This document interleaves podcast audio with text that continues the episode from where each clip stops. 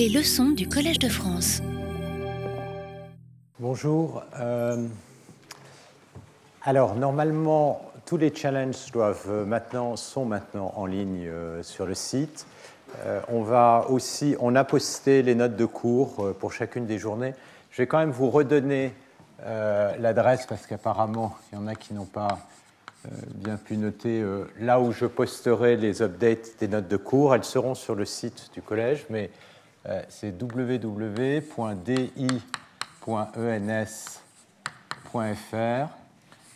slash tilde mala slash, alors cours, il y a un C majuscule, mais cours, c'est en minuscule. Ensuite, collège, C majuscule, et ensuite, c'est en minuscule.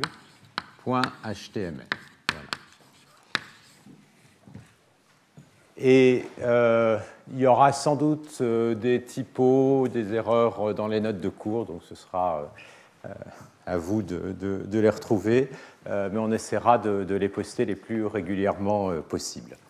Donc je vais reprendre là où on en était. la dernière fois, on a vu un peu cette problématique de dilemme entre d'un côté la euh, précision de l'approximation qu'on obtient à partir d'une famille de modèles quand on fait de l'approximation supervisée, et de l'autre côté le fait que si jamais on a des familles de modèles qui sont trop grands, eh bien euh, ça induit une fluctuation sur les estimations qui est une source d'erreur. Donc le principe de ces algorithmes, c'est que on a une famille de modèles, on va choisir un estimateur à l'intérieur de cette famille de modèles que je vais appeler ici f tilde, qui va minimiser un risque qui va être calculé euh, de façon empirique, c'est-à-dire qu'on va minimiser le risque empirique. Et le risque empirique, typiquement, ça va être la moyenne des risques sur chacun des exemples. Alors, un exemple, il est donné par euh, une donnée xi sur lequel on va appliquer le prédicteur h, de manière à prédire la réponse à la question qui est euh, YI, R mesurant l'erreur euh, entre les deux, et on calcule l'erreur moyenne sur les n coefficients. Et ce que j'ai expliqué, c'est qu'évidemment, ce qu'on aimerait, c'est approximer le risque moyen, c'est-à-dire le risque de la généralisation, qui va être obtenu avec une fonction idéale qui, elle, aura minimisé le risque donc euh, moyen le risque moyen étant l'espérance sur toute la distribution des x, y du risque entre h appliqué aux données grand X correspondant à la réponse euh, y en moyenne. Donc on veut être capable d'avoir quelque chose qui évidemment ne va pas simplement avoir une petite erreur sur les exemples, mais qui va avoir une petite erreur sur euh, l'ensemble des données possibles qu'on va rencontrer en moyenne. Et euh, ce qu'on a vu, c'est deux choses. D'abord, euh, cette première proposition qui nous disait évidemment le risque minimum, il va être plus petit que le risque qui a été choisi sur euh, l'estimateur, autrement dit l'algorithme qu'on a sélectionné qui va minimiser l'erreur empirique. Et de combien est-ce qu'elle est plus grande? Eh bien, c'est donné par la maximisation de euh, la fluctuation qu'on va avoir quand on prend un h et qu'on calcule l'erreur moyenne par rapport à l'erreur qui a été calculée de façon empirique. Et d'un autre côté, ce qu'on a vu, donc ça c'était la première euh, observation, c'est que cette erreur, cette erreur de fluctuation, donc ça d'une certaine manière, c'est l'erreur de modèle, c'est-à-dire le fait qu'on n'a pas un modèle parfait pour faire la prédiction parce qu'on se limite dans une classe qui est limitée, et de l'autre côté, ça, c'est, disons, l'erreur de fluctuation aléatoire. Et le deuxième théorème nous disait, si jamais le risque, c'est quelque chose qui est borné, disons, entre 0 et 1, alors la probabilité pour que ce maximum ici ne soit pas très grand, c'est-à-dire soit plus petit qu'une erreur epsilon, eh bien cette probabilité, je peux la borner, et elle peut quasiment être égale à 1 si jamais le nombre d'échantillons n que j'ai ici est suffisamment grand. Et ce nombre d'échantillons n, ce qu'on va vu, c'est que ce qui rentre en jeu, c'est le log de la taille de la classe de modèle, et puis un facteur qui va dépendre de ce delta, euh, qui va être log de 2 sur delta, mais d'une certaine manière, c'est un peu plus un terme qui va être un peu moins important, et puis divisé par 2 euh, sigma carré, 2 euh, epsilon carré. Donc ça, ça vient du fait que ça, c'est finalement un estimateur de moyenne empirique. Alors, l'hypothèse sur tout ça, c'est qu'encore une fois, les exemples soient indépendants et suivent la même loi que la loi, évidemment, des données et de Y, c'est-à-dire que la base de données a été constituée sans biais. Et donc ça, euh, la, raison profonde qui est derrière ça, c'est que ceci, c'est un estimateur, c'est un estimateur non biaisé, et la fluctuation, eh bien, elle est essentiellement donnée par un phénomène de concentration qui dit que bah, finalement, la moyenne empirique, elle va se concentrer près de la vraie moyenne à un epsilon euh, qui va être assez petit si vous avez suffisamment d'exemples. Alors, le, euh, le classificateur, d'une certaine manière, le plus simple auquel on peut penser, c'est l'algorithme des plus proches voisins. Alors juste pour vous expliquer pourquoi ça, n'est pas une très bonne idée,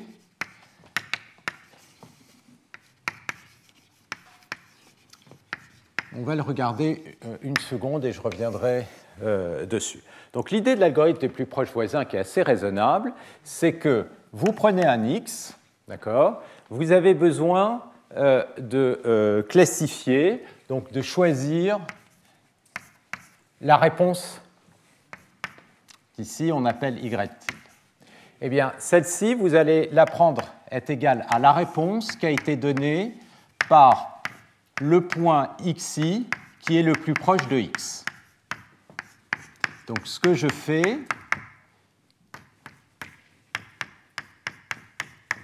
c'est je vais chercher, donc j'ai mon point x qui est quelque part ici, j'ai les différents exemples xi. Je vais aller regarder l'exemple le plus proche de x, d'accord? Et l'exemple le plus proche de x, eh ben, il répond, correspond à yi. Donc je vais dire, bah, la réponse de x, elle correspond à la réponse de xi. Donc en sous-jacent, qu'est-ce que je suis en train de faire? Eh bien, j'ai des exemples je suis en train de faire ce qu'on appelle des zones de Voronoi, c'est-à-dire je regarde les cellules les plus proches d'un point xi. Donc, alors, je vais le mettre ici, mon x, ça va être plus facile. Euh, ça va être des cellules qui vont ressembler à des choses comme ça.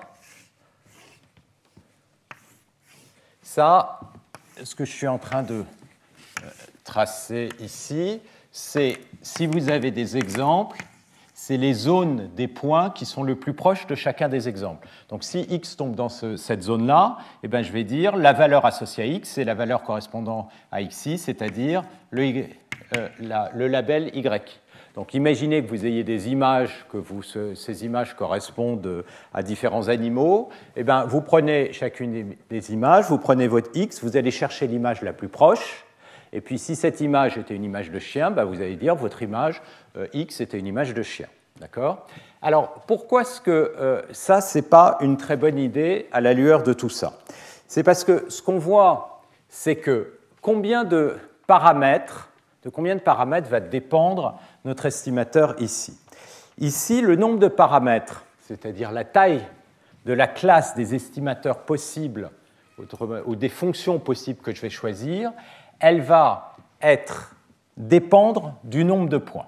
Alors, je vous rappelle que si jamais, et on avait vu ça dans le cas d'un classificateur linéaire, si jamais vous avez, pour définir une fonction dans H, m paramètres, et que chaque paramètre est, euh, disons, discrétisé sur n valeurs possibles, Alors, si ces paramètres peuvent être pris indépendamment les uns des autres sur m valeurs possibles, le nombre de possibilités va être m à la puissance n. Chaque paramètre a n valeurs possibles, vous en avez m, donc ça va être m fois m fois m, n fois. C'est-à-dire que ça, ça va être le cardinal de votre classe, l'ensemble des estimateurs possibles. Donc du coup, le log de la taille de cette classe, ça va être m fois log de n. Donc quand vous regardez euh, ici en particulier, si je passe le epsilon de l'autre côté, j'ai le n qui passe ici, vous avez log de m sur n, donc ce qui va apparaître log de m sur n, c'est m log de n sur n. Ce qui, si j'oublie une seconde le log, c'est-à-dire le nombre de niveaux de discrétisation, ce qui va être vraiment important, c'est le rapport entre le nombre de paramètres et le nombre d'échantillons. Mais ici, dans un estimateur comme ça, le nombre de paramètres, c'est essentiellement le nombre de points, c'est-à-dire que vous avez m qui est égal à n, et à ce moment-là, votre epsilon, il ne va jamais être petit, parce que ceci est plus grand que ceci, donc le epsilon est toujours plus grand que 1. Ça veut dire qu'en fait, vous ne contrôlez rien sur l'erreur de fluctuation. Vous avez beaucoup trop, cet, estimateur, il a beaucoup trop de paramètres, il n'est pas assez régularisé. D'accord? Donc c'est pour ça qu'en apparence, il est très simple, très naturel, et on va revenir dessus parce que c'est aussi quelque chose de facile à analyser pour l'erreur d'approximation, mais euh, ce n'est pas quelque chose qui donne du tout, ça donne des mauvais résultats quand on fait de la classification à cause du non-contrôle du terme de fluctuation qui est ici. Alors, Qu'est-ce qu'on veut faire à la fin? Ben, À la fin, ce qu'on voudrait, c'est, étant donné n échantillons, c'est-à-dire n exemples, on aimerait avoir une erreur epsilon sur, euh, par rapport à la réponse idéale pas trop grande. Donc, pour arriver à démontrer ça, ce qu'il faut, c'est contrôler l'erreur d'approximation. Ce que j'avais expliqué, c'est que, a priori, si je regarde la taille de ma classe, bah, évidemment, l'erreur d'approximation, puisque c'est le minimum sur la classe, plus la classe des estimateurs est grande, plus cette erreur, elle va décroître. Alors qu'au contraire, l'erreur de fluctuation, comme c'est un maximum sur tous les h de la classe, eh bien, elle va augmenter comme ça. Et euh, on va plus ou moins se fixer, puisque c'est la somme des deux qui nous intéresse, quand les deux vont être du même ordre. Pour pouvoir voir à combien va être l'erreur, ce qu'il faut, c'est contrôler cette vitesse de décroissance. On a une formule maintenant qui nous donne ceci, qui nous dit ça, ça, ça se comporte à peu près comme log de m. Là où on a un degré de liberté, c'est-à-dire là où est tout le travail, c'est de trouver la classe des euh, estimateurs, par exemple ça peut être des réseaux de neurones, ça peut être des SVM, ça peut être des arbres de régression, qui va nous donner une erreur ici la plus petite possible. Alors, en particulier, juste pour vous illustrer ça, je vais vous donner un résultat si jamais on était capable effectivement d'avoir cette vitesse de décroissance. C'est-à-dire, imaginons une seconde, et typiquement, c'est des choses qu'on va essayer de faire, qu'on soit capable de montrer que l'erreur d'approximation, encore une fois, ce que j'appelle l'erreur d'approximation, c'est l'erreur idéale qui a été obtenue en prenant le meilleur élément de la classe pour approximer la réponse. Bah, imaginez que cette erreur d'approximation, elle décroisse en fonction de la taille de la classe, comme ceci, c'est-à-dire avec une certaine puissance. Ce n'est pas très étonnant, plus on augmente la taille de la classe, plus elle devrait décroître vite, mais on la fait décroître à une vitesse qui dépend d'un paramètre alpha ici. Si j'ai ça, alors, chose qui est simple à montrer, c'est que l'erreur totale, donc la probabilité de l'erreur sur l'estimateur empirique, c'est-à-dire ce que vous pouvez vraiment calculer, ça va être plus petit que 3 epsilon, avec une proba qui va être plus grande que 1. Alors là, j'ai une formule que je vais vous donner epsilon à la puissance moins 1 sur alpha, si n est plus grand que c puissance 1 plus alpha, epsilon puissance moins 2, moins 1 sur alpha. Alors ce qui est important là-dedans, ce n'est pas tellement la formule, mais c'est l'esprit de la chose.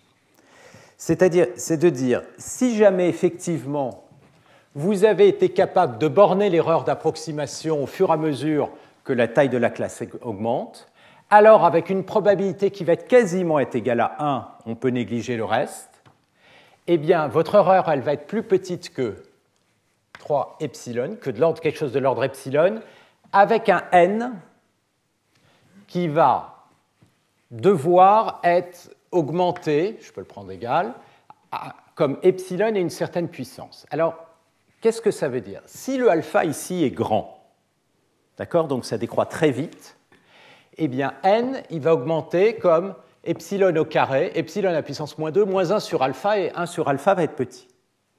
Si par contre alpha est tout petit, et c'est ce qu'on va voir qui se passe en très grande dimension si on ne fait pas des choses très subtiles, c'est-à-dire que si l'erreur ici, en fait, elle décroît très très très lentement, bah, évidemment au moment du croisement, ça va être beaucoup plus grand, et ce qui va se passer, c'est que le nombre d'échantillons, il va décroître comme epsilon à puissance moins 1 sur alpha, c'est-à-dire il va devoir être absolument énorme, et c'est là qu'on va voir apparaître la malédiction de la dimensionnalité.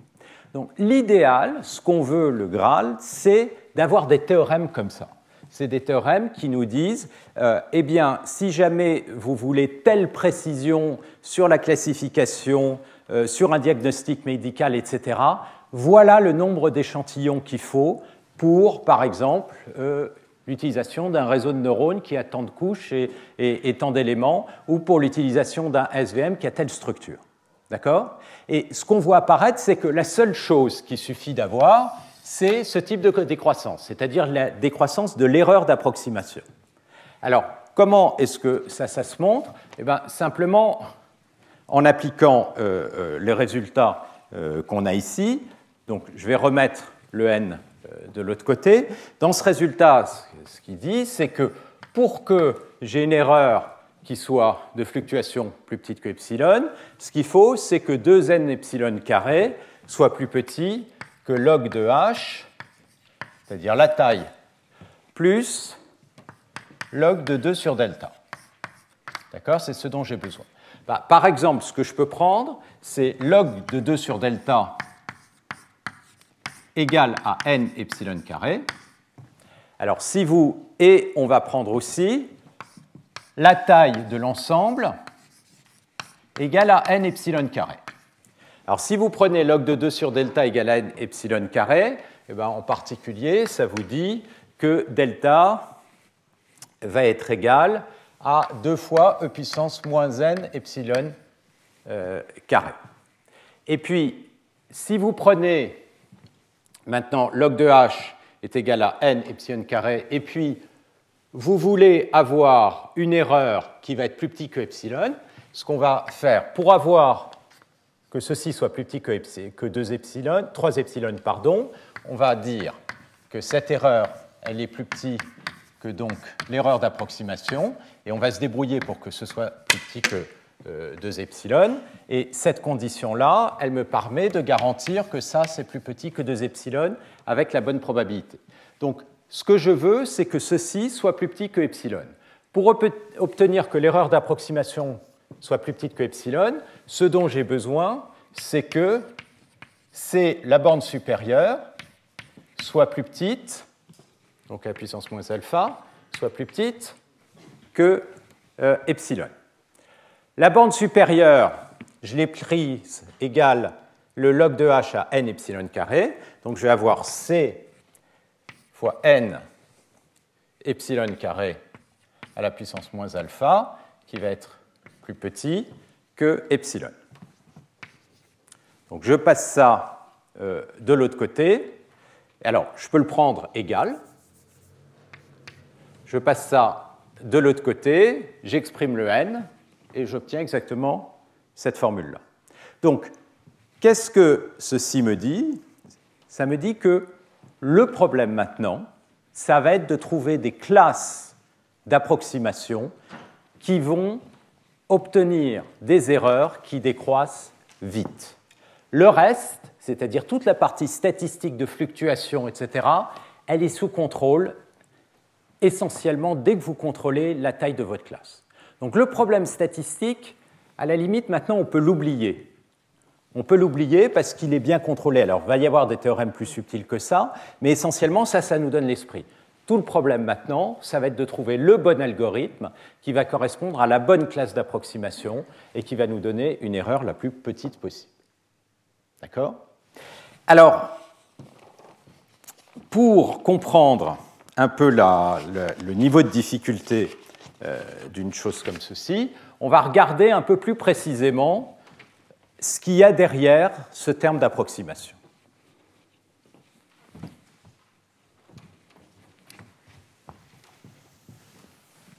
Alors, les problèmes qu'on va considérer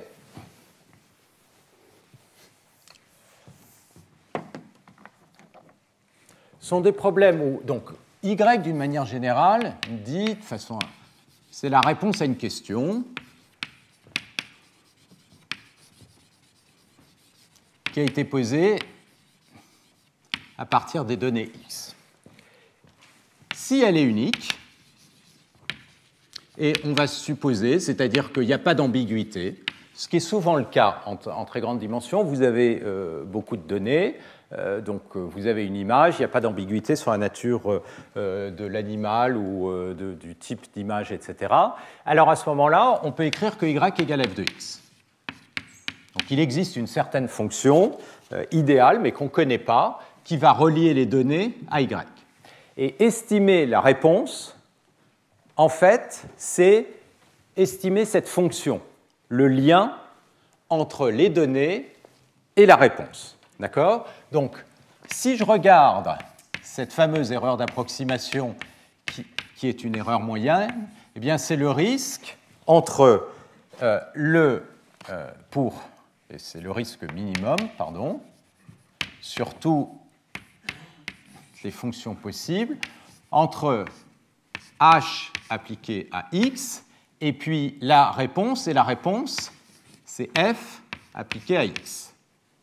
D'accord? Et l'espérance, elle est maintenant sur x. D'accord? Parce que y, c'est une fonction de x. Donc, ce qu'on voit, alors, par exemple, si le risque euh, entre deux valeurs y et y tilde, si par exemple on fait une régression c'est y moins y tilde au carré. Faire simple. Eh bien, ici, je vais avoir le minimum de l'espérance sur x de la différence entre h de x moins la vraie fonction au carré. Donc c'est une erreur quadratique et minimum de h. Donc qu'est-ce qu'on voit? Ce qu'on voit, c'est que dans ces problèmes, en fait, cette erreur d'approximation, c'est une erreur d'approximation d'une fonction f par une fonction h qu'on a choisie dans la classe. Alors, un peu comme dans ce cas où on a essayé d'avoir une bande supérieure de l'erreur de fluctuation qui est totalement indépendante de la distribution x, parce que la distribution des données, on n'a pas de modèle. Donc, calculer cette espérance, ça demanderait de connaître la distribution de probabilité qu'on ne connaît pas. Donc, Qu'est-ce qu'on fait généralement dans ce genre de choses? Comme précédemment, on essaye de se protéger par rapport à cette distribution de, euh, probabilité. Et une des manières de se protéger, c'est de dire bah, la moyenne, elle va être toujours plus petite que l'erreur maximum. Donc ça, on peut le remplacer par le minimum sur h du sup de l'erreur entre h de x et f de x. D'accord? Pour tout x qui appartient à la classe des données. Donc tout ce que je vais supposer, c'est que je sais que x appartient à un certain ensemble oméga. Je ne suppose pas que je connaisse la distribution de probabilité à l'intérieur, parce que ça, la plupart du temps, c'est trop compliqué. Mais par exemple, vous prenez des images, et eh bien les pixels, ils vont tous varier, disons, entre 0 et 1. 0, c'est noir, 1, c'est blanc. Donc oméga, dans ce cas-là, ça va être 0,1 puissance d. Donc ça, c'est un modèle ultra grossier. Je ne connais pas la distribution de probabilité, mais au moins je sais que c'est là-dedans. Donc dans ce cas-là, qu'est-ce que vous obtenez ici? Eh bien, vous obtenez que ce qu'il vous faut contrôler, c'est le minimum de l'erreur. Et ça, c'est ce qu'on appelle une norme L infinie, c'est-à-dire c'est le sup de l'erreur, ça se note comme ça, d'accord, entre deux fonctions, f, la fonction qu'on veut approximer, Et h, c'est la fonction qu'on va utiliser pour approximer parmi euh, toutes les fonctions possibles. Donc le problème, on le voit ici, c'est un problème d'approximation de fonctions sur lequel on tombe. C'est un problème d'approximation de fonctions avec une erreur maximum, c'est-à-dire une erreur à l'infini. Donc, la manière dont ça va euh, se passer, c'est que donc on veut contrôler cette erreur minimum de la fonction f qu'on ne connaît pas comme ceci. Maintenant, tout le problème, évidemment, c'est que f, on ne le connaît pas. D'accord? Donc, on ne peut pas non plus calculer ce genre de choses. Par contre, ce qu'on peut dire, c'est qu'on a des a priori sur f. Et c'est là qu'on va avoir cet aspect fondamental de l'apprentissage. On n'apprend pas simplement avec des données, on apprend avec de l'information a priori, autrement dit des formes de modèles sur les données. Et c'est ça qui va faire que vous allez choisir tel algorithme plutôt que tel autre algorithme, que vous allez paramétrer d'une certaine manière cet algorithme. Donc ce que vous allez supposer, c'est que une des manières de construire un modèle, c'est que f, ben, ce n'est pas n'importe quoi. Par exemple, ça a une forme de régularité, ça appartient à une certaine classe. Et donc, comme vous voulez que pour toutes les fonctions dans cette classe, cette erreur ne soit pas trop grande, ben, ce que vous allez essayer de contrôler, c'est le maximum de l'erreur pour tous les éléments dans la classe. Donc vous ne connaissez pas évidemment la fonction, vous savez qu'elle a telle et telle propriété, vous voulez que pour toutes les fonctions euh, qui sont dans ce, domaine, vous ayez une petite erreur. Imaginez que vous fassiez euh, euh, atterrir votre Airbus avec un algorithme d'apprentissage bah, vous voulez vous assurer que quelles que soient les conditions de météo, de machin, de, la piste, etc., eh ben, vous allez avoir une précision de 10-7 de ne pas avoir d'erreur euh, sur euh, l'atterrissage. D'accord? Donc ce que vous voulez contrôler, c'est la situation la pire dans ce cas-là, pour pouvoir vous assurer que les choses fonctionnent. Donc ça, c'est donc autrement dit le maximum de l'erreur d'approximation pour toutes les fonctions qui sont dans votre classe. D'accord? Et donc, c'est ça qu'il va falloir approximer. Et dans mon petit théorème, quoi, proposition là-bas, ce que j'ai essentiellement dit, c'est si ça, c'est plus petit que, par exemple, la taille de la classe à la puissance moins alpha, et que alpha est assez grand, j'ai gagné, je peux garantir que je vais avoir au total une petite erreur avec une très forte probabilité. D'accord? Donc, ça, c'est le cadre euh, d'apprentissage théorique qu'on va essayer de garantir. La question maintenant, c'est quel type d'information a priori on peut avoir sur ces fonctions f, c'est-à-dire ces, fonctions qui associent aux données la réponse. Bah, le type d'information a priori, typiquement, ça va être des formes de régularité. Si on revient à une intuition euh, du problème de base, eh bien, on a des exemples.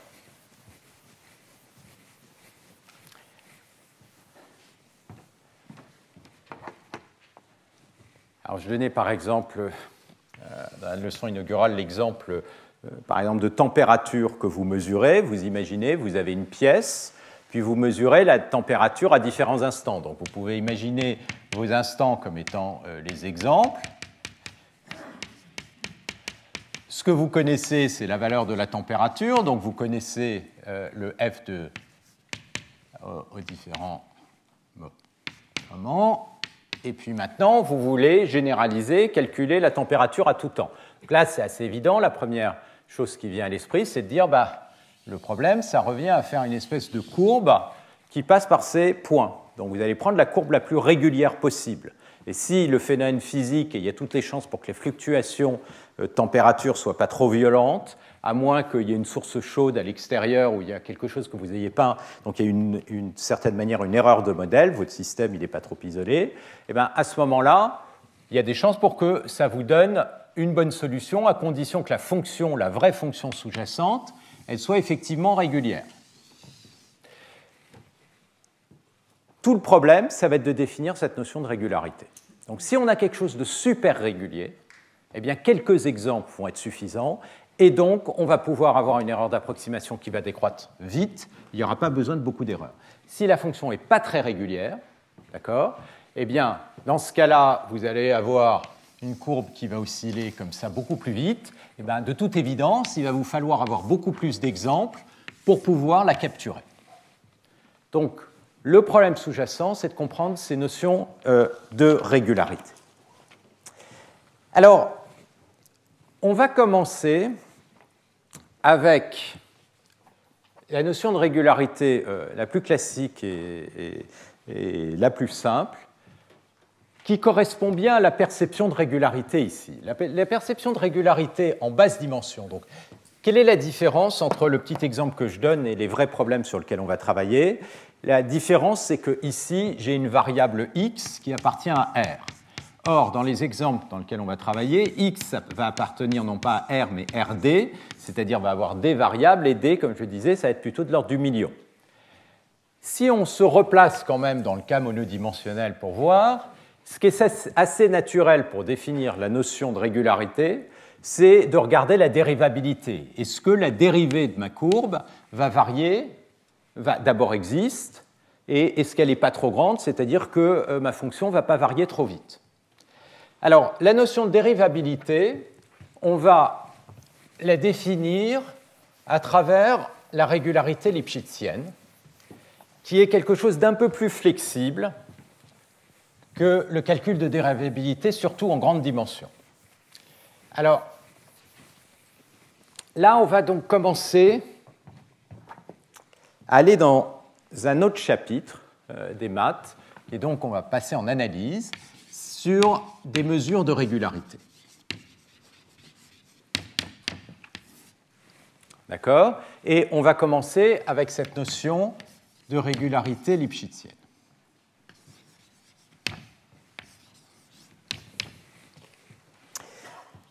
Tout le travail en fait de recherche d'un point de vue mathématique dans le domaine, c'est de définir ces notions de régularité. Donc on commence par les plus simples, on voit pourquoi ça ne marche pas en grande dimension, et ensuite on essaiera de voir euh, ce qu'on peut faire au fur et à mesure des années où ces recherches vont évoluer.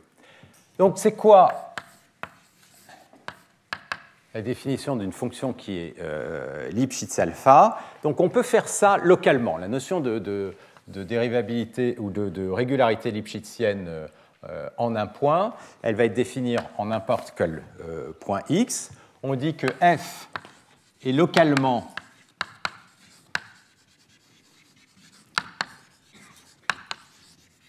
Lipschitz alpha en un point x s'il existe une constante qui peut dépendre du point x, telle que pour tout autre point x', donc je peux me placer ici euh, en euh, RD, la différence de la fonction entre point x et le point x', eh bien, elle va décroître en fonction de la distance entre x moins x' comme ceci. Donc ça veut dire que quand x tend vers x', eh bien f de x va tendre vers f de x', mais euh, ça tend vers 0 à la vitesse de euh, la distance. Alors, les normes, ici, je vais toujours euh, noter, quand je note rien de spécial sur ma norme, ça va être des normes euclidiennes. Donc norme euclidienne, ça veut dire norme de x carré ici, c'est la somme des coefficients au carré de 1 à d de mon signal. D'accord? Donc je suis dans un espace euclidien. Le euh, produit scalaire, bon, on verra, là, j'en ai pas encore besoin du, produit scalaire, donc ça, c'est la norme. Alors, en particulier, si votre fonction est dérivable, pour voir le lien avec la dérivabilité, eh bien, si la fonction est dérivable, à ce moment-là, elle va être Lipschitz. Donc c'est bien quelque chose qui est très lié à la notion de dérivabilité. Donc ça, une petite propriété qui est facile à, vérifier, c'est que si la fonction f est dérivable et bornée, dérivée bornée,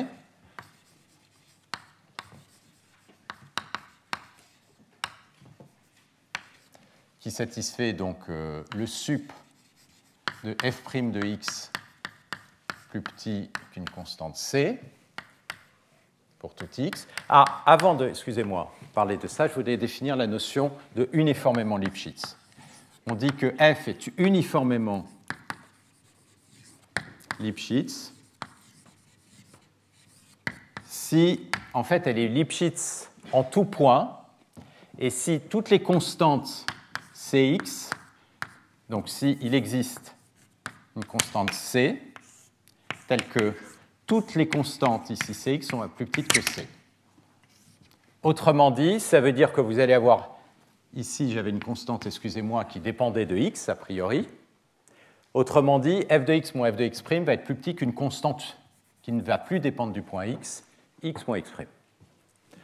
Si vous avez une fonction qui est dérivable avec une dérivée bornée, alors elle est Lipschitz alpha. Ce n'est pas difficile de montrer que f de x moins f de x'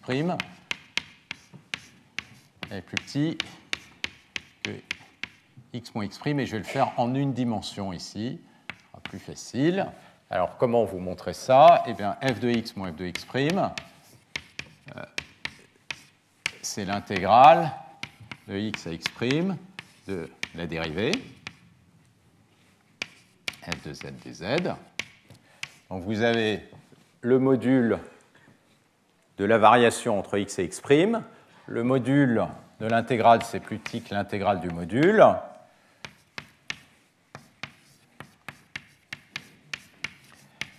Et puis, f' au point z, c'est plus petit que le sup. Donc ça, c'est plus petit que la constante c. Et vous faites intégrer c, vous allez avoir c, x' moins x. D'accord? Donc, on voit bien, les deux notions sont reliées. Il y a un théorème qui est plus subtil, que je ne vais pas démontrer euh, euh, ici, qui est euh, nettement plus subtil. C'est que si vous avez une fonction qui est Lipschitz,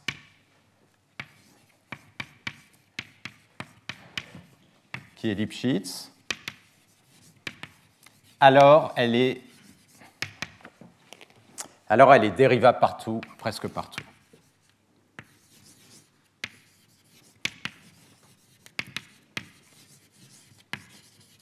Autrement dit, c'est grosso modo la notion de régularité lipschitzienne, c'est grosso modo la même chose que dire que la fonction est dérivable avec une dérivée bornée, mais presque partout.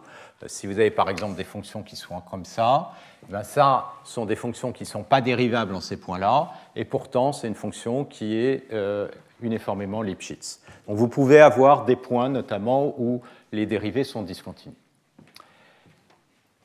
En plus grande dimension d, ça, ça reste valable. Simplement, la dérivée, euh, ça devient euh, non plus euh, non pas la différentielle, mais les dérivées partielles. C'est-à-dire que si jamais vous avez une fonction qui est Lipschitz, à ce moment-là, les dérivées directionnelles de votre fonction existent presque partout. C'est ce qu'on appelle des dérivées au sens de gâteau. Et donc, vous avez une forme de régularité au sens de la dérivée. Donc ce qui est important derrière ces notions, c'est que ça donne une mesure de régularité qui est locale, c'est-à-dire qu'est-ce qui se passe quand je bouge au voisinage du point.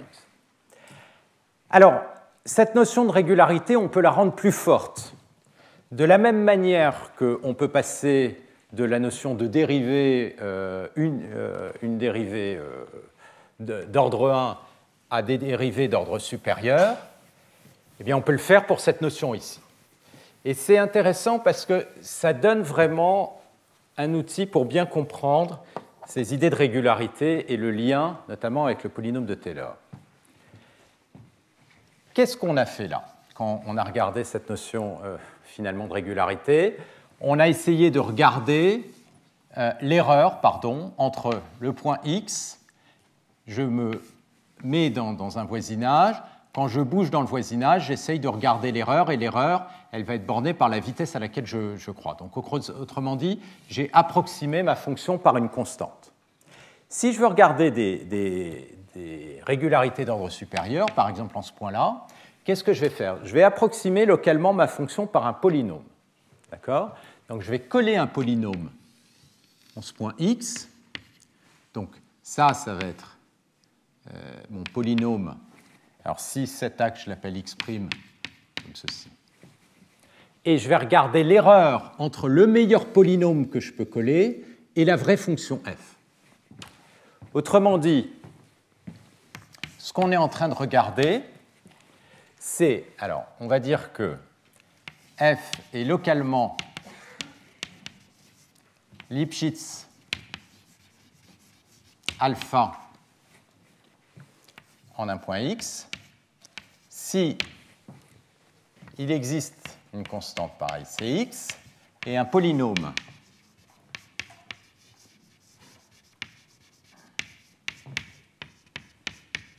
qui dépend du point x de degré juste au-dessous de alpha. Donc alpha, c'est un, ça peut être un réel ici. Hein. Alpha, un réel positif.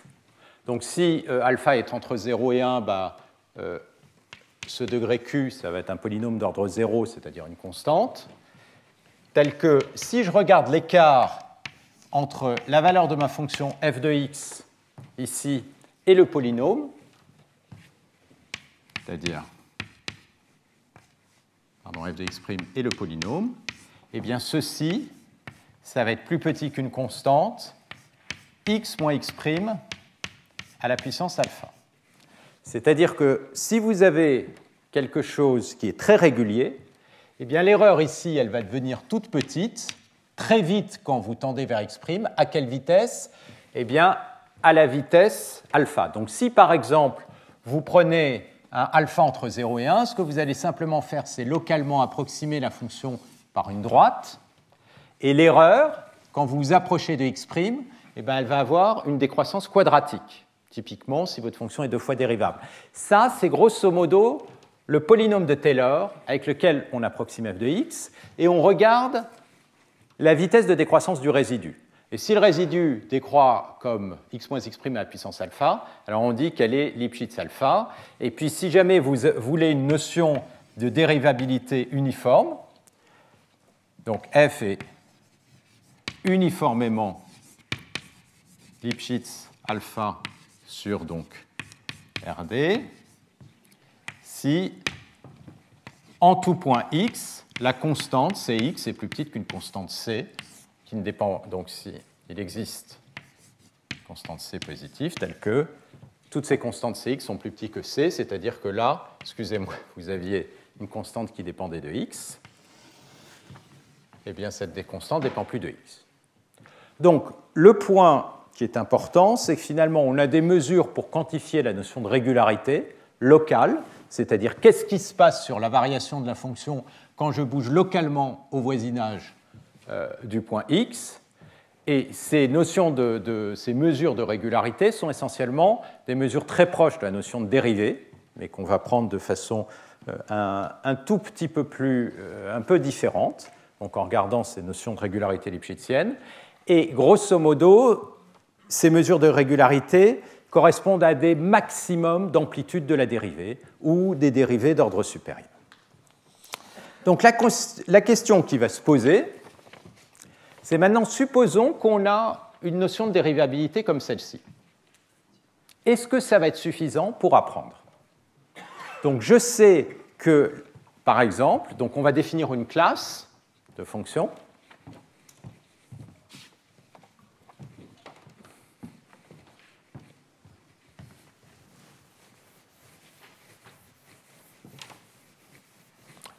Donc là, comme je disais, mon problème, c'est de contrôler ceci. Et mon information a priori, elle est dans la classe. La classe, ça définit la régularité de cette fameuse fonction qui associe la réponse aux données.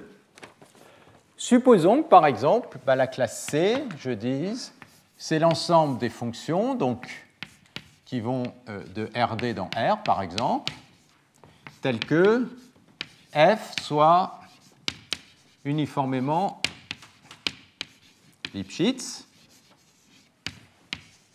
D'accord Donc j'ai une fonction qui est assez régulière, voire Lipschitz alpha si vous voulez. On va commencer avec alpha égale 1, ça va être plus, simple. Est-ce que je peux apprendre de façon raisonnable combien d'éléments il va me falloir? Combien d'éléments il va me falloir Pour le savoir, eh j'ai besoin de contrôler l'erreur d'approximation en fonction de la taille de la classe que je vais utiliser pour faire mon approximation et j'ai envie de regarder à quelle vitesse est-ce que ça décroît. D'accord? Est-ce que euh, ça décroît vite? Si ça décroît vite, je n'ai pas besoin de euh, trop d'exemples. Alors, pour regarder ça,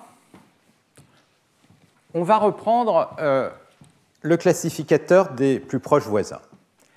Ce classificateur, il est mauvais du point de vue, euh, et on va se placer dans le cas, donc au départ, où la fonction est Lipschitz alpha.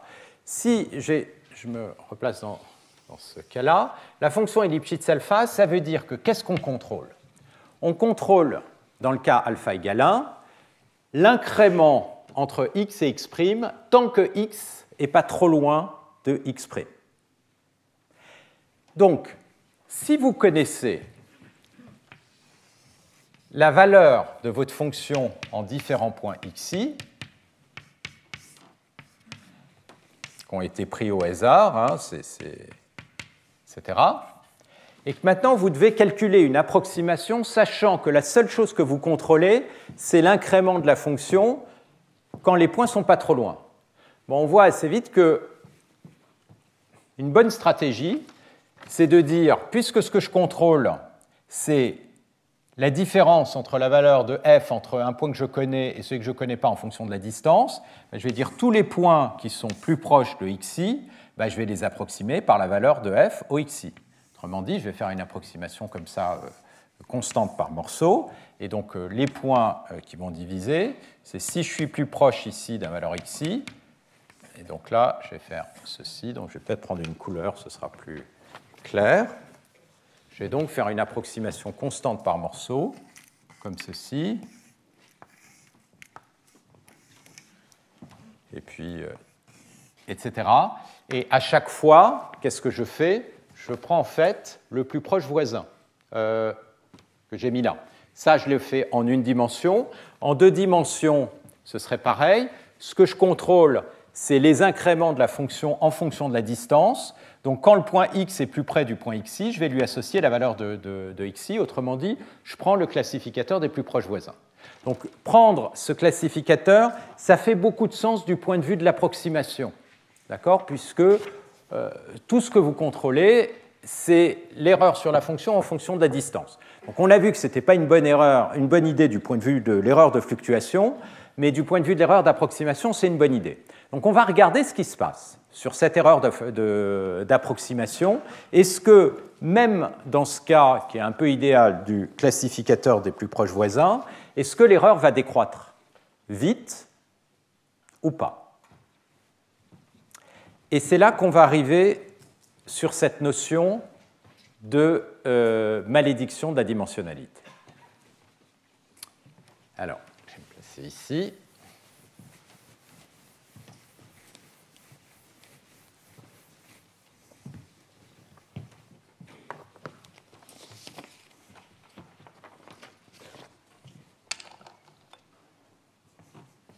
Donc, le problème est le suivant. Ce que je voudrais, c'est approximer ma fonction avec la fonction obtenue avec les plus proches voisins et regarder l'erreur maximum que je vais obtenir.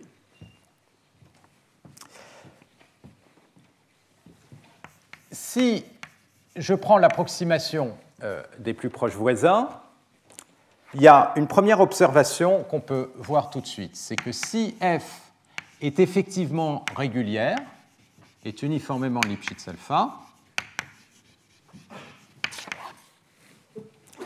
alors il existe une constante c qui est euh, la constante euh, de Lipschitz, telle que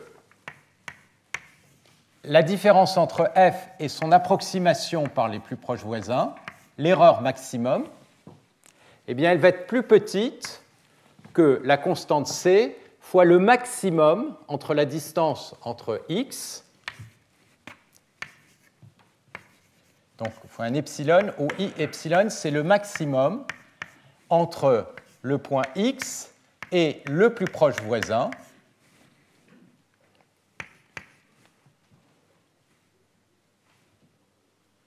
maximum sur x, pardon, et donc je prends le plus proche voisin, c'est-à-dire je prends le minimum sur i de la différence entre x et xi.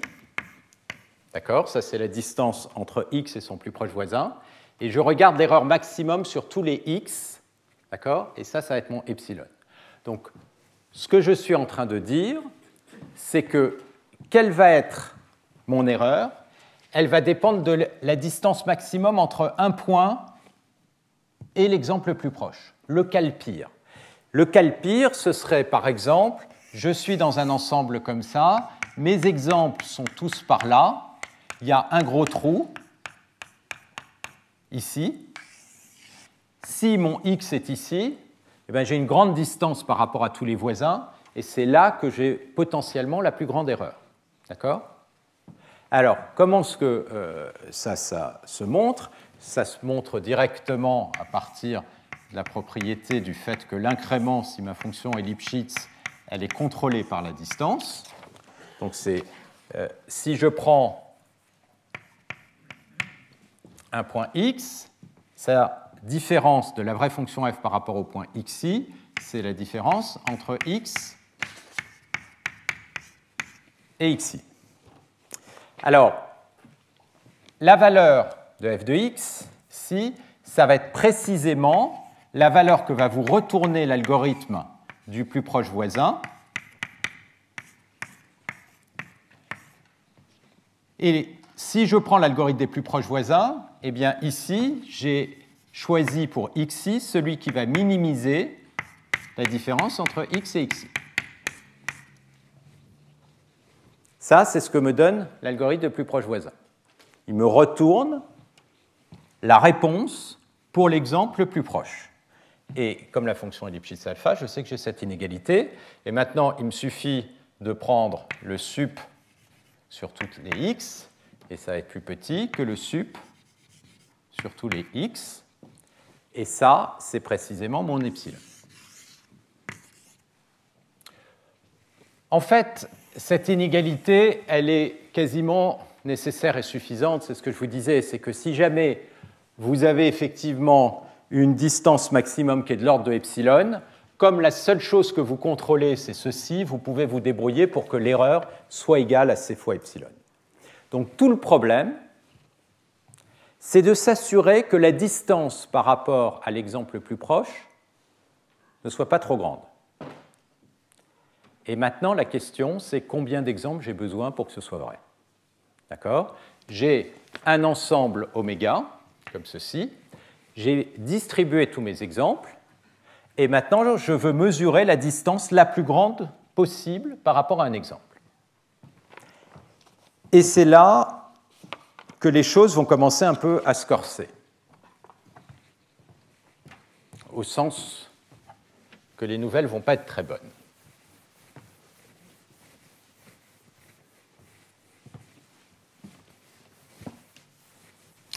Alors pourquoi?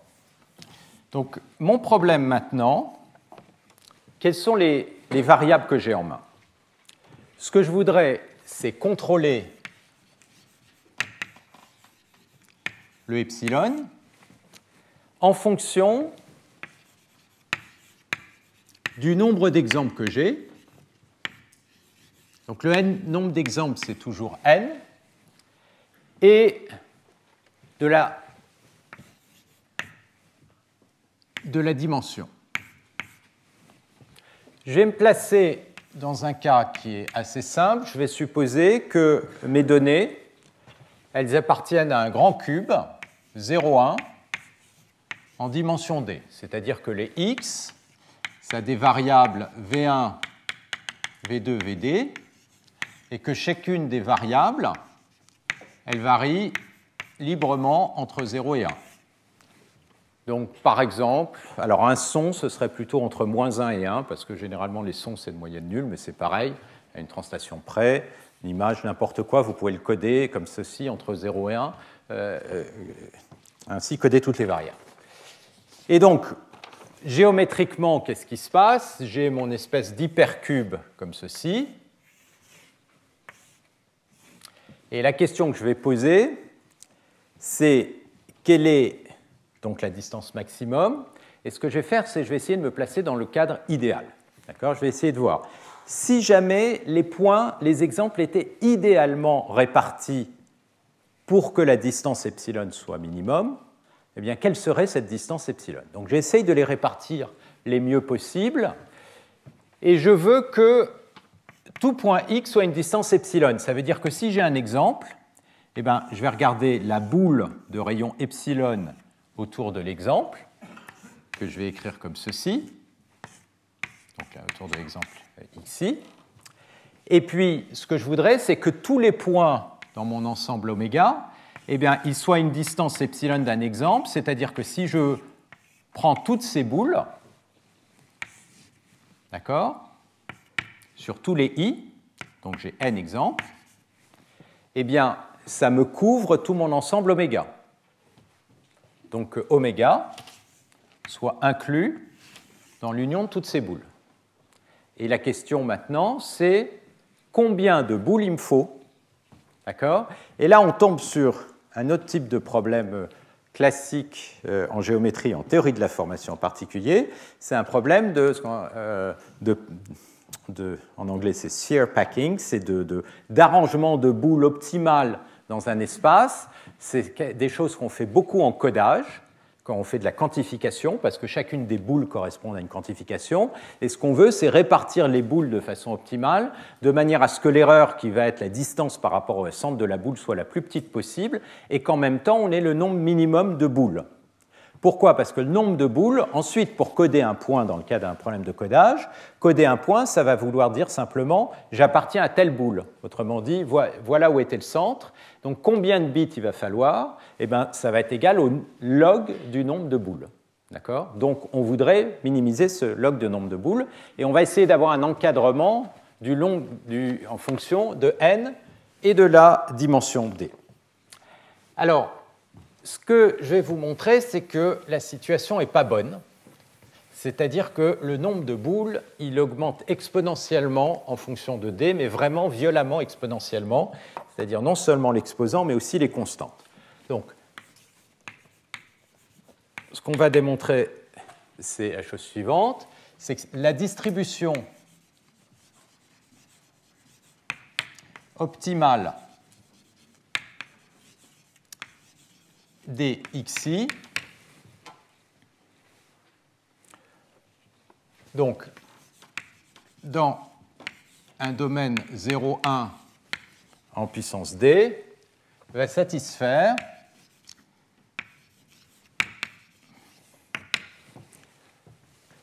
le lien entre epsilon et n va être le suivant. Je vais avoir un racine de d n à la puissance moins 1 sur alpha sur 2 ça, ça va être la borne supérieure.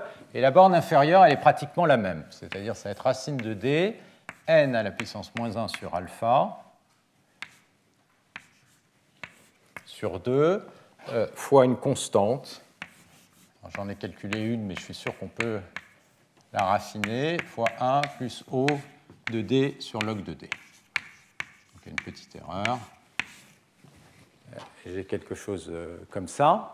Alors, pourquoi ça c'est pas bon? Parce que avant de regarder la démonstration, si vous inversez euh, ceci, eh bien vous allez avoir que n, d'accord? Si je prends cette inégalité euh, ici, va être plus petit que 2.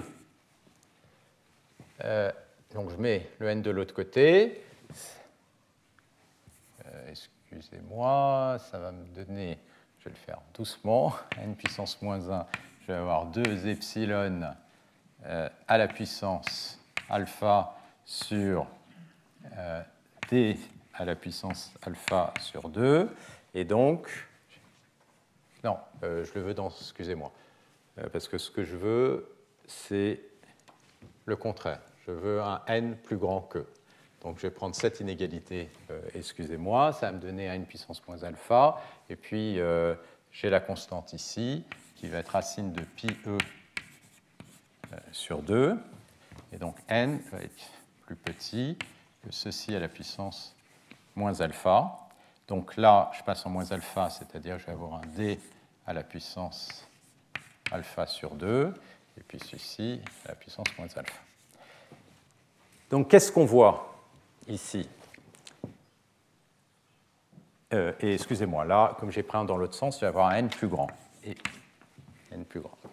Ce qu'on voit, c'est que le nombre n, il va augmenter comme...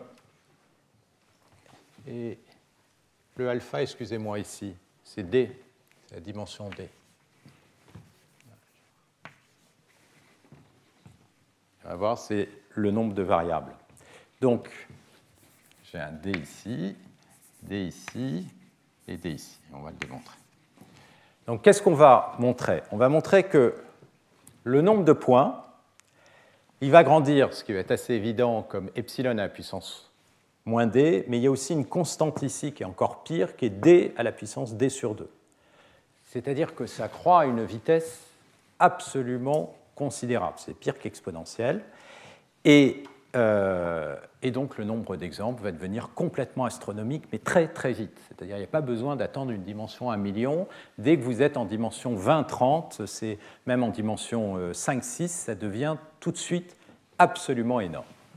Alors, ça, ça veut dire quoi? Ça veut dire que essentiellement, on ne va jamais avoir assez d'exemples pour être capable de s'assurer que l'erreur d'approximation va devenir petite si on suppose simplement que la fonction est localement régulière, ou euh, Lipschitz alpha. Alors, comment est-ce qu'on démontre ça? Bah, La façon la plus naturelle de commencer, c'est d'essayer de de regarder une distribution de boules qui est à peu près raisonnable. Donc vous voulez faire un recouvrement de votre espace avec des boules de distance epsilon. Ce que vous pouvez faire, c'est un échantillonnage de chacune des directions, comme ceci, avec un pas delta. D'accord? Donc si vous faites comme ceci un échantillonnage avec un pas delta, quelle va être l'erreur en dimension d? Et combien de boules allez-vous devoir mettre? Ben, Le nombre de boules, entre 0 et 1, vous avez quantifié une distance delta, vous allez avoir delta à la puissance moins 1, 1 sur delta échantillon, mais comme vous faites ça 1 sur delta sur chacune des directions, le nombre de boules que vous allez mettre, ça va être delta à la puissance moins d. D'accord? Maintenant, la distance. x moins xi au carré. Ben, ça, c'est donc la norme au carré, c'est la somme sur tous les u. Les u, j'en ai d, des x de u, moins xi de u au carré. Mais la distance entre un point et le plus proche voisin dans une direction particulière, mais elle est toujours plus petite que delta sur 2. Donc ça, ça va être plus petit que j'en ai d, d fois delta sur 2 au carré, ça va me faire d delta 2 sur 4. D'accord? Et euh, euh, donc le, problème, c'est de regarder le sup sur tous les x de cette distance, et bien, ce qu'on voit, évidemment, c'est que ce sup, il est plus petit que d delta 2 euh, sur 4. Et donc, comme delta, vous pouvez le relier à n, c'est n à la puissance moins 1 sur d, eh bien, vous avez plus petit que d. Alors ça, c'est l'erreur euh, quadratique. Donc l'erreur quadratique, euh, oui, je vais l'écrire comme ça, ça va faire euh, dn à la puissance moins 2 sur d sur 4. Je vais l'appeler epsilon carré, l'erreur quadratique, puisque c'est le, somme des carrés. Et donc epsilon, si vous prenez la racine, est bien plus petit que racine de d, n à la puissance moins 1 sur d sur 2. Ok, donc j'ai cette première inégalité. La question, c'est est-ce qu'on peut faire mieux qu'un échantillonnage comme ça un peu brutal sur chacune des dimensions en tenant en compte le fait qu'on est en dimension D et donc il y a les distances diagonales. Alors, pour regarder si on peut faire mieux, on va reprendre ceci, cette inégalité. Ce qu'on sait, c'est quoi qu'il arrive, je sais que l'ensemble oméga, il est inclus dans l'union de toutes les boules. Donc, si je regarde le volume de l'ensemble oméga, et le volume de l'ensemble oméga, ça va être 1, ça va être plus petit que la somme des volumes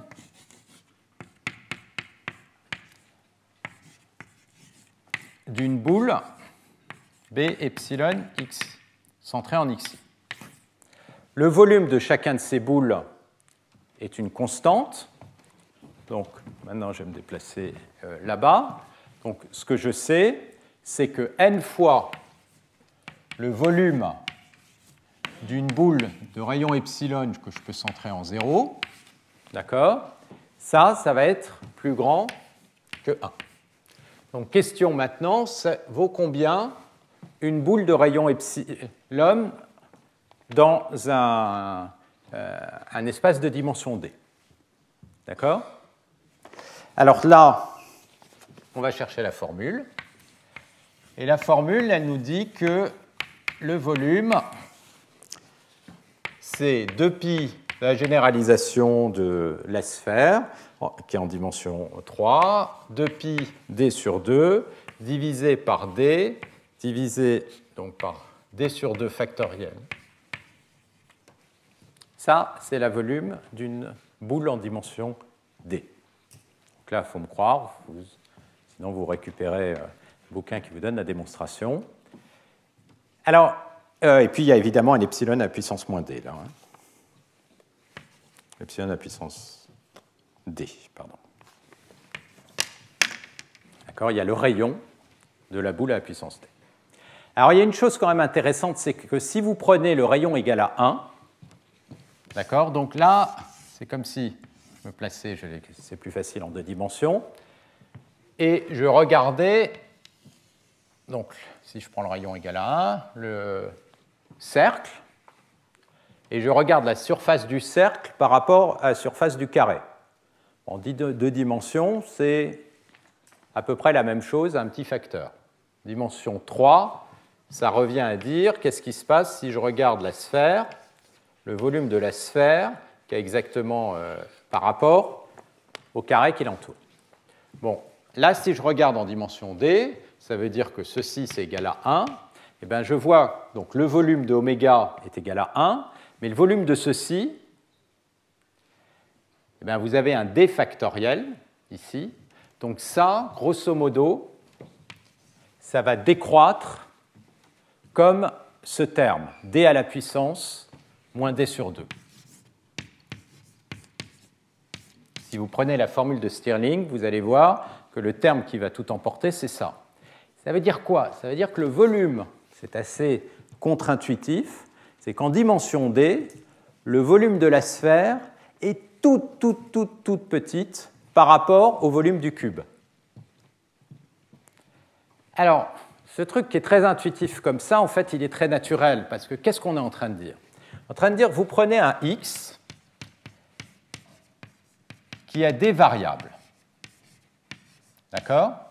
Et vous prenez un autre x' qui a des variables. Tous les deux appartiennent à oméga, c'est-à-dire chacune des variables varie entre 0 et 1. À quelles conditions est-ce que ces deux ont une distance qui va donc la distance euclidienne, qui va être plus petite que 1 bah Pour ça, il faut que chacune des variables soit très proche les unes pour que la somme des différences au carré soit plus petite que 1. Il suffit qu'il y en ait une des variables dont la distance est de l'ordre de 1, et à ce moment-là, la distance des deux va être déjà presque 1, et puis vous en prenez une deuxième et c'est foutu. Donc on voit bien que pour être à une distance epsilon en norme euclidienne, en grande dimension, c'est très très contraint, il y en a très très peu. D'accord?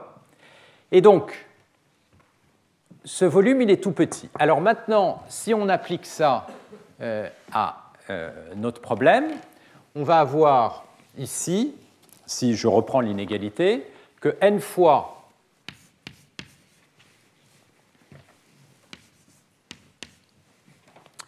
deux pi d sur 2 va être plus, va être plus grand, je le fais passer de l'autre côté, que d fois d sur 2 factoriel. Et maintenant, vous prenez la formule de Stirling, euh, c'est-à-dire le fait que factoriel k, c'est égal à racine de 2πk fois k sur e à la puissance euh, k fois 1 plus un O qui va être de k.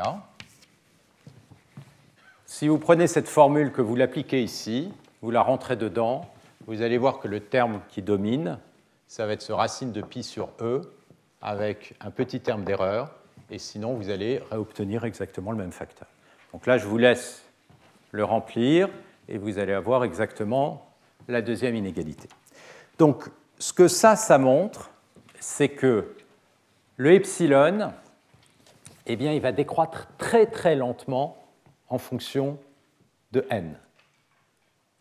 Il va décroître très lentement, donc si jamais j'essaye de contrôler mon erreur d'approximation, mon erreur d'approximation, si je reviens euh, dessus, ce que j'avais montré, c'est que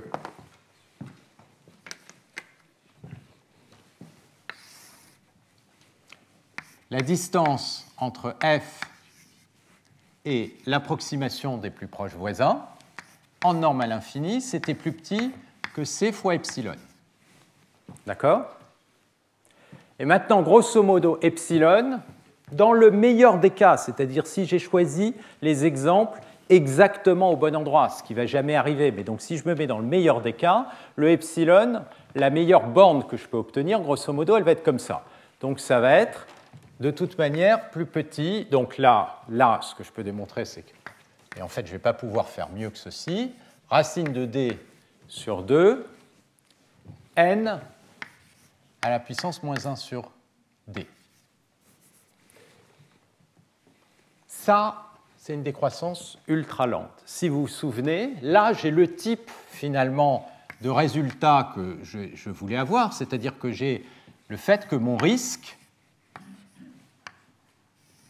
d'approximation, d'une certaine manière, il est plus petit que c racine de d sur 2. n, on a vu, c'est de l'ordre du log du nombre d'éléments dans la classe. Je vais y aller brutalement, je vais le remplacer par log. Quelque chose qui ressemble à quelque chose comme ça. Et encore une fois, ici le d, 1 sur d, c'est le fameux alpha. Et donc le nombre d'exemples dont je vais avoir besoin, il va devenir absolument énorme. Et comme dans la formule que j'avais, j'avais un epsilon à la puissance moins 1, sur alpha, je vais avoir un epsilon à la puissance d qui va apparaître, moins d qui va apparaître. Et en plus, si vous incorporez euh, les constantes, vous allez avoir euh, ces éléments, ces, constantes qui vont apparaître. Donc ce qui se passe, c'est que l'erreur, dès que vous prenez un epsilon un peu petit, mais un peu petit, ça peut être 1,5, sachant que le risque maximum c'est 1, c'est-à-dire vous avez réduit l'erreur d'un facteur 2, ce qui n'est rien du tout, eh bien, le nombre d'exemple va être déjà en 2 puissance moins d. Si vous prenez d égale 300, euh, 2 à la puissance 300, c'est encore une fois plus que le nombre d'atomes dans l'univers, donc ça devient complètement monstrueux. Donc encore une fois, euh, le d, ça va pas être 300, ça va être beaucoup plus des millions, et puis ce n'est pas par un facteur 2 qu'on veut réduire l'erreur, mais par un facteur 10 ou 100. Donc ça ne marche pas du tout. D'accord? Et là, on a cette fameuse malédiction de la dimensionnalité. Et cette malédiction, elle vient vraiment de ce phénomène, du fait qu'en grande dimension, personne n'est proche. Personne n'est proche parce que même la boule de rayon 1, elle est toute petite. Donc en fait, tous les points vont avoir une distance euclidienne plus grande que 1, quand bien même vous êtes quasiment tous les points, vous êtes dans la boule euh, 1, 0, 1 en dimension d. Donc comme tout est loin, vous ne pouvez pas simplement dire ma réponse, ça va être la même que celle de l'exemple le plus proche. Et on le voit bien quand on prend des images. Vous prenez deux images, euh, je ne sais pas, de voitures, euh, de, euh, de chats, etc., vous faites la différence euclidienne entre les deux images, la différence, bah, ça ne va pas être petit, il n'y a aucune raison que les pixels aient la même valeur au même endroit. Le chat, il a bougé, d'ailleurs, ce n'est pas forcément le même chat, il y a un éclairage qui est différent, tous les points vont tous être différents. Donc tout le problème, c'est de contrôler cette variabilité, de dire que la fonction elle est régulière par rapport à une source de variabilité qui est beaucoup plus compliquée.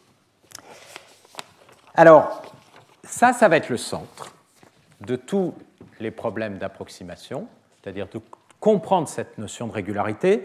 Et ce qu'on va faire, et euh, je vais commencer un tout petit peu, là, puis on va faire une pause. Alors, euh, aujourd'hui, la deuxième partie, ce ne sera pas un séminaire, ça va être la continuation euh, du cours. Donc, comme j'avais précisé sur le site web, donc ce que je voudrais faire maintenant, c'est revenir en basse dimension, pour essayer de un peu mieux comprendre le lien entre régularité, complexité, entre n, et de voir un peu tous les outils qui sont apparus autour de ça. Revenir en basse dimension, ça va vouloir dire, d'une certaine manière, revenir sur le traitement du signal. Ça va être d'autant plus important que, comme je l'ai dit, quand vous allez attaquer des problèmes de classification, d'apprentissage supervisé, comme par exemple les problèmes de challenge, la première chose que vous allez devoir faire, ça va être de regarder les données, de regarder leur nature et de voir si elles sont euh, complexes ou pas. Donc, il y a quelque chose qui va être, je vais juste avant de rentrer là-dedans, euh, insister sur, un peu sur le cadre. On a trois objets. Il y a X, c'est les données, il y a la réponse Y aux données, et puis il y a le lien entre les données et X, et c'est la fonction f. D'accord? Et donc, ce dont j'ai parlé jusqu'à maintenant, c'est du problème de classification, et j'ai parlé, par exemple, de la régularité de f. Pour tout x dans oméga. D'une certaine manière, euh, j'ai envie de voir qu'est-ce qui se passe quand x bouge, quelles vont être les propriétés de la réponse. Ça, c'est ce dont j'avais parlé au tout début quand j'avais fait cette cartographie. Ça, c'est des problèmes d'apprentissage supervisé.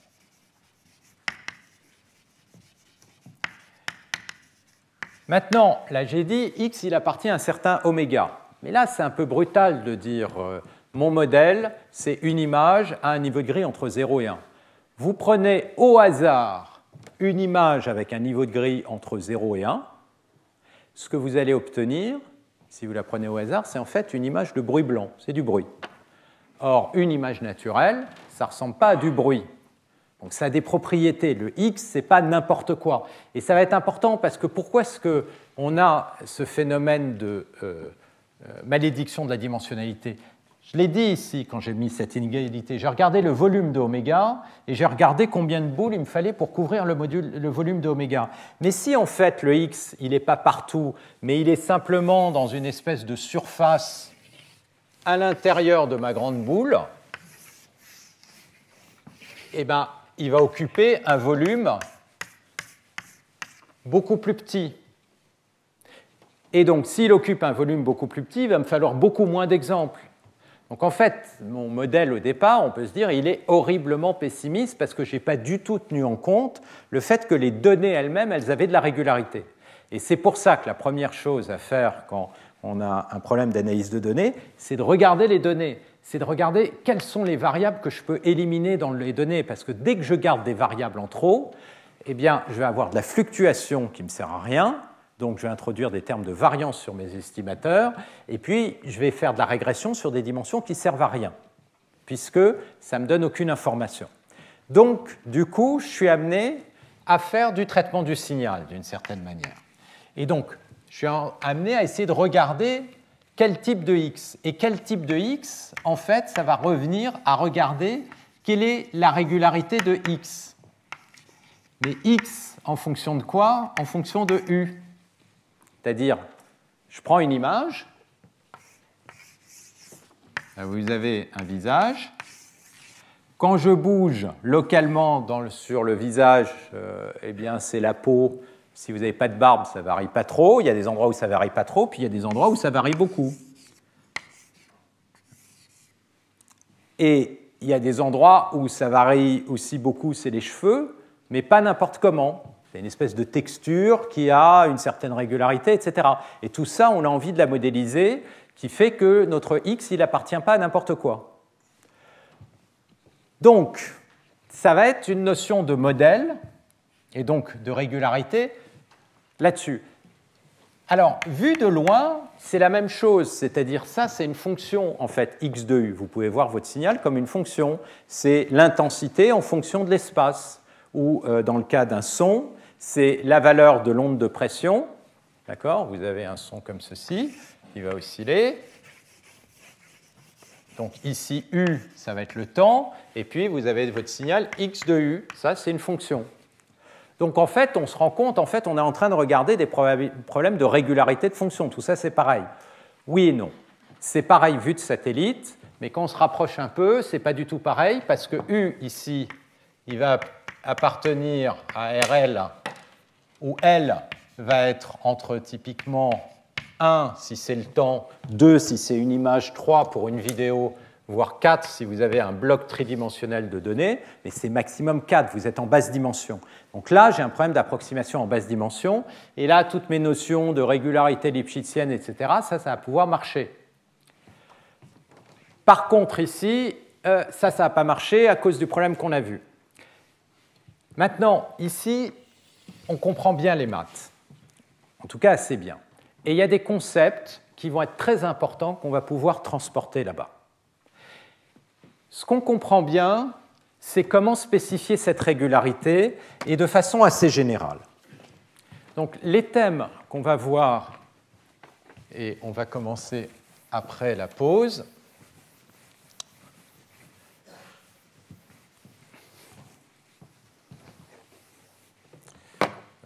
être les suivants. Donc ce qu'on veut, c'est construire des modèles d'une certaine manière de x. On va regarder la notion de régularité. Mais au fond, ça va être exactement comme pour le signal IF. Ce qu'on va essayer, c'est de faire de l'approximation en basse dimension. On va essayer de faire de l'approximation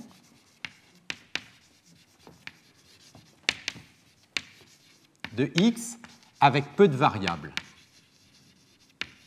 Pourquoi? Parce que essentiellement, ce que je vais essayer de dire, c'est que x, il a peut-être de façon native un certain nombre de d variables comme ça, mais peut-être que je peux trouver une nouvelle représentation de x qui est inversible, telle que le nombre de variables eh bien, soit beaucoup plus petit.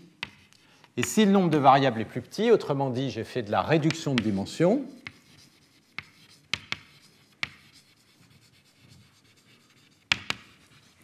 eh bien mon D ici, je peux le remplacer par M.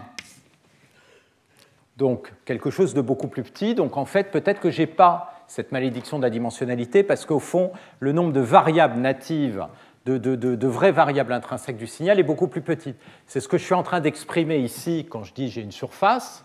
Initialement, X, il appartient à un domaine tridimensionnel. En fait, non, il appartient à une surface, donc ça veut dire que j'ai plus que deux variables libres. D'accord? Donc j'ai réduit le nombre de variables. Et ce qu'on peut espérer, c'est pouvoir le, réduire beaucoup plus. Donc il on va revoir apparaître la notion de euh, régularité et d'approximation. Et puis quelque chose de très important, la notion de linéaire, l'utilisation d'opérateurs linéaires versus non linéaires. Il y a, et ça c'est vraiment important, c'est que quand on fait des stats au départ, quand on fait du traitement du signal, tous les outils qu'on vous présente sont des outils linéaires. C'est-à-dire on prend le signal, on le transforme avec euh, un opérateur linéaire, par exemple de filtrage. Euh, en, statistique, on calcule des estimateurs, par exemple de moyenne. La moyenne, c'est la somme ou une somme pondérée, tout ça, c'est des opérateurs linéaires. Et on finit par avoir l'impression qu'en fait, le monde est réduit au monde des opérateurs linéaires. Or, ce n'est pas vrai, évidemment. On peut faire des choses beaucoup plus compliquées. Maintenant, euh, est-ce que ça vaut le coup de faire des choses plus compliquées? Ben, Ce qu'on va voir, c'est que oui. Oui, et non linéaire, ça ne veut pas dire forcément compliqué. On peut faire calculer des opérateurs non linéaires qui sont très simples, qui se calculent vite et qui font beaucoup mieux dans certaines circonstances que du linéaire. Maintenant, évidemment, il ne faut pas faire du non linéaire si ça ne sert à rien. Donc comprendre quand est-ce que le non linéaire est important, eh bien ça c'est un enjeu et ça, on le comprend assez bien en traitement du signal, et c'est quelque chose qui va apparaître notamment à nouveau en classification. Si vous prenez les réseaux de neurones, les réseaux de neurones, c'est quoi? C'est des opérateurs linéaires, et puis une petite non-linéarité toute simple, comme un relu, et qui fait quelque chose assez proche d'un seuillage. Et puis ensuite, on cascade. Pourquoi est-ce que ces opérateurs de seuillage font du sens? Ça, c'est quelque chose qu'on va voir apparaître ici. Et derrière ça, on va voir aussi apparaître la notion de parcimonie. Et cette notion de parcimonie, elle est complètement duale par rapport à la notion de régularité. Ça, c'est aussi quelque chose d'important. C'est que finalement, quelque chose de parcimonieux, ça veut dire c'est quelque chose d'un peu plus subtil que de la réduction de dimensionnalité. Ici, la réduction de dimensionnalité, je dis, bon, en fait, je n'ai pas des variables, j'en ai moins, je peux tout éliminer. Notion de parcimonie un peu plus subtile, c'est consiste à dire, ah, ok, je vais faire un changement comme ça de variable, je vais peut-être en garder beaucoup, mais à l'intérieur de toutes ces variables, j'en ai très peu qui, sont non nulles, mais je ne sais pas où elles sont. Ça, c'est typiquement ce qui va se passer si vous faites par exemple une extraction de contours sur une image. Bah, des contours, à moins que vous ayez du bruit, si vous prenez des images un peu régulières, vous n'en avez pas beaucoup, mais vous ne savez pas où ils sont. Donc d'une certaine manière, les contours, ils sont parcimonieux. Le fait que vous ne sachiez pas où ils sont, ça peut être inquiétant, parce que ça veut dire qu'ils ont beaucoup de variabilité. Ce qu'on va voir, c'est que non. Le fait que vous n'en ayez pas beaucoup, c'est ça qui va dominer. Et le fait que vous ne connaissiez pas la position, d'une certaine manière, ça va introduire un terme de log qui n'est pas si important que, que ça. Donc, ça, c'est tous les concepts que je voudrais essayer d'introduire progressivement dans ce cadre-là, qu'on comprend beaucoup mieux. Et évidemment, les outils fondamentaux qui vont apparaître, ça va être d'abord la transformée de Fourier. Et alors ça, vraiment, la transformée de Fourier. Donc, je vais réintroduire les éléments euh, de base sans faire aucune démonstration, parce que sinon on y passerait 20 euh, heures de cours. Mais c'est vraiment très important. C'est très important parce que c'est là qu'on a tous les résultats importants euh, de régularité. C'est la base de toute l'algorithmique de traitement du signal de convolution, etc. Donc c'est quelque chose qui est vraiment important de maîtriser. Et on va voir ces histoires d'ondelettes, et on va voir que c'est à travers ces transformations en ondelettes qu'on va voir apparaître cette notion de parcimonie, c'est-à-dire des, notions de régularité plus complexes que la régularité euh, uniformément Lipschitz. Donc, je vais commencer euh, tout ça dans la deuxième partie, et en particulier, je vais commencer avec la transformée de Fourier. Donc, on va commencer par faire une espèce de révision qui va être surtout une manière de calibrer un peu le vocabulaire et les notations, euh, puisque j'imagine que euh, vous savez tous ce que c'est qu'une transformée de Fourier, et puis de faire le lien entre discret et analogique. Un dernier commentaire pour euh, ceux qui font leur master MVA, si vous voulez bien venir signer. Voilà. On se retrouve dans un quart d'heure. Retrouvez tous les contenus du Collège de France sur www.colège-2-france.fr.